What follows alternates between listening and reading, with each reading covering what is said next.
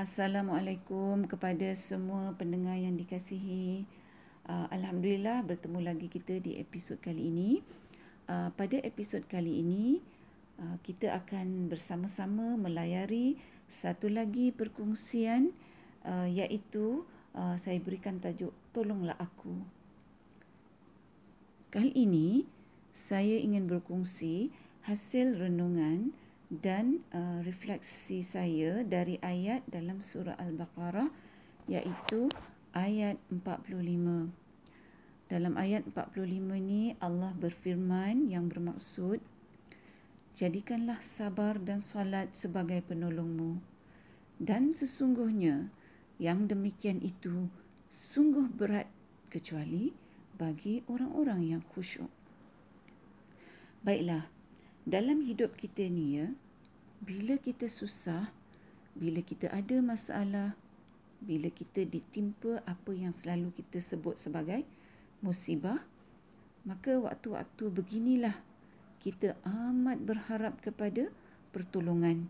Pertolongan yang dapat membantu kita mengatasi masalah dan musibah yang menimpa kita. Biasanya kalau kita sebut pertolongan, kita akan ingat orang lain lah yang tolong kita selain daripada diri kita. Ha, jadi dalam erti kata lain, kita ni lumrahnya sering uh, menggantungkan harapan kita kepada makhluk untuk memberikan pertolongan kepada kita.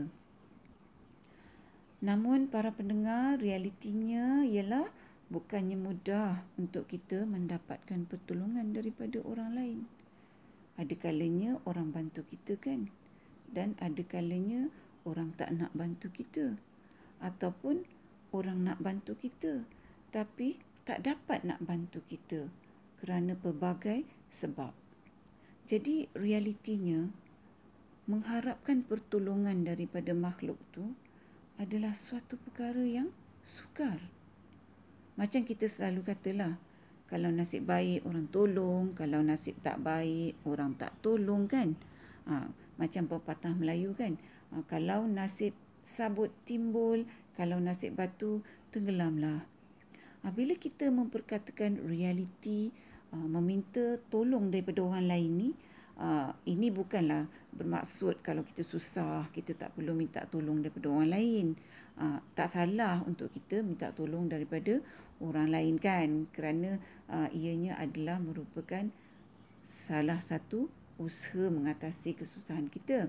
Ha, cuma apa yang mahu diketengahkan di sini ialah secara asasnya bila kita minta tolong dengan orang lain bahawa tak tentu lagi lah kita akan dapat pertolongan yang kita harapkan. Inilah realiti yang uh, bermanfaat sebenarnya untuk kita renungkan bahawa beginilah keadaannya apabila kita mendahulukan harapan mendapatkan pertolongan daripada makhluk yang mana kita sememangnya tak mampu nak mengawal keputusan uh, manusia kan? Uh, sama ada mereka nak tolong atau tak tolong atau boleh tolong atau tak boleh tolong.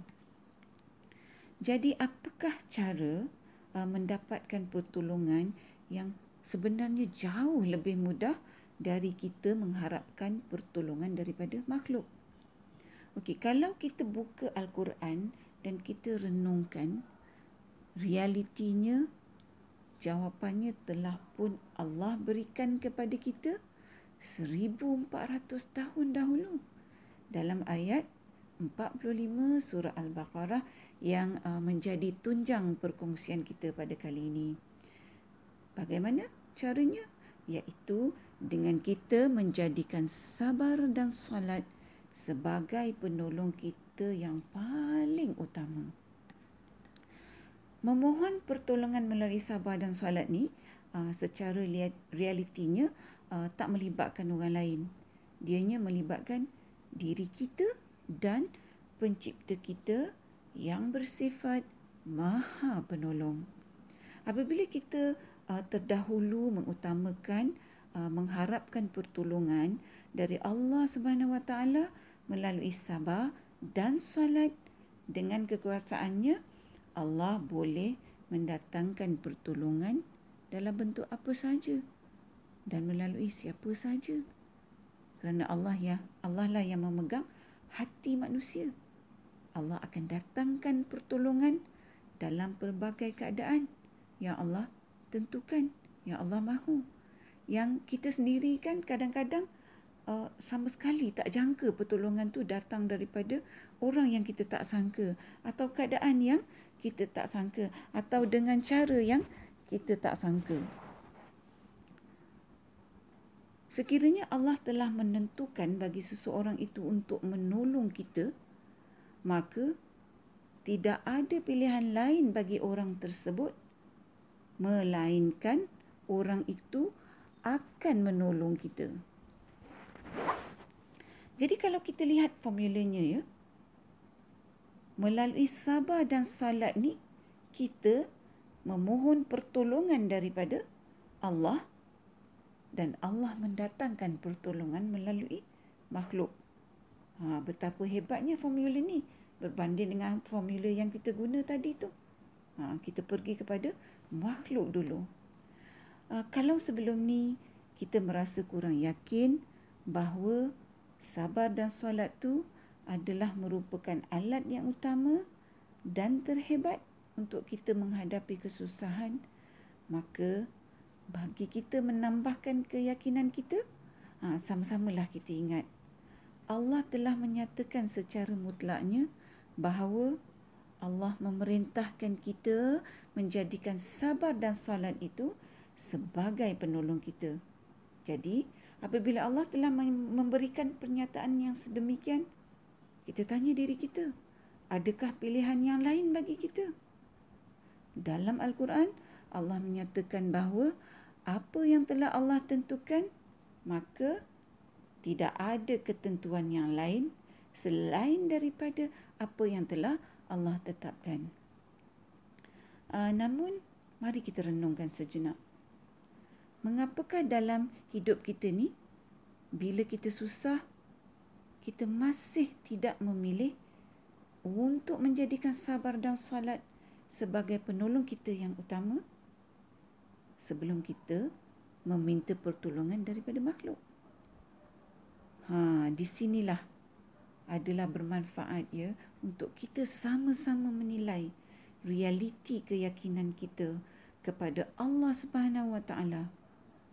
Sekiranya kita ni benar-benar yakin akan kalam Allah, akan ayat-ayat Allah, maka tentu kita tidak akan sekali-kali merasa ragu-ragu langsung bahawa apa yang Allah sarankan kepada kita seperti dalam ayat 45 surah Al-Baqarah ni itulah pilihan yang terbaik untuk kita dalam mencari pertolongan. Dalam ayat 45 surah Al-Baqarah ni juga ya, ah, cuba kita renungkan mengapakah Allah nyatakan sabar sebelum Allah nyatakan solat. Ha, ini bukannya uh, tak ada tujuannya. Ada tujuannya. Kerana dalam ayat lain Allah memberitahukan kita bahawa salat itu amat berat untuk kita lakukan. Melainkan bagi orang-orang yang sabar. Jadi bagaimanakah kita ni nak membina sabar? Kalau kita susah orang kata sabarlah. Tapi cara nak sabar ni macam mana? Ha, sudah tentu sabar tu tak mungkin kita dapat lakukan melainkan sekiranya kita ada sifat reda iaitu kita reda dengan kesusahan yang datang pada jalan kita. Ha, macam mana pula kita nak dapatkan sifat reda ni? Mungkin kan kita punya sifat reda ni? Sekiranya kita tidak terlebih dahulu bersyukur bahawa kalau ada kesusahan yang datang pada jalan kita, kita ingat balik. Kita syukuri bahawa banyaknya nikmat-nikmat yang telah Allah berikan kepada kita berbanding kesusahan yang Allah hantarkan pada jalan kita.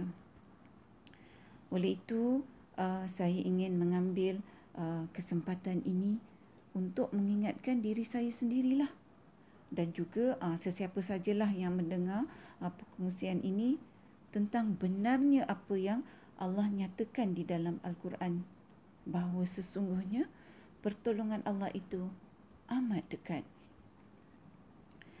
Sebelum saya melabuhkan tirai uh, perkongsian realiti bersama Dr. H pada kali ini, uh, saya ingin uh, berkongsi apa yang diucapkan oleh Sayyidina Umar radhiyallahu anhu iaitu apabila kamu ditimpa masalah janganlah kamu memberitahu Allah akan betapa besarnya masalah kamu tetapi beritahukanlah kepada masalah kamu bahawa kamu mempunyai Allah yang maha besar. Segala yang baik itu adalah dari Allah Subhanahu Wa Taala dan segala kekurangan serta kesilapan adalah dari diri makhluk itu sendiri. Semoga Allah dengan rahmatnya uh, memberikan kita semua petunjuk dan sentiasa membantu menajamkan hati kita dalam kita mendapatkan hikmah dari wahyunya yang sememangnya dapat membantu kita dalam kehidupan kita di dunia ni serta kehidupan kita di akhirat nanti. Hingga bertemu dalam siaran yang akan datang, insya-Allah semoga Allah mempermudahkan semua urusan kita pada hari ini. Assalamualaikum. Sekiranya anda merasakan bahawa perkongsian tadabbur bersama Dr. H ini memberikan manfaat kepada anda, saya ingin mengajak anda untuk menyertai saya bergabung usaha menyemarakkan amalan tadabbur Quran dengan memanjangkan perkongsian ini kepada orang lain. Serta jangan lupa untuk tekan butang follow untuk mengikuti episod-episod yang seterusnya.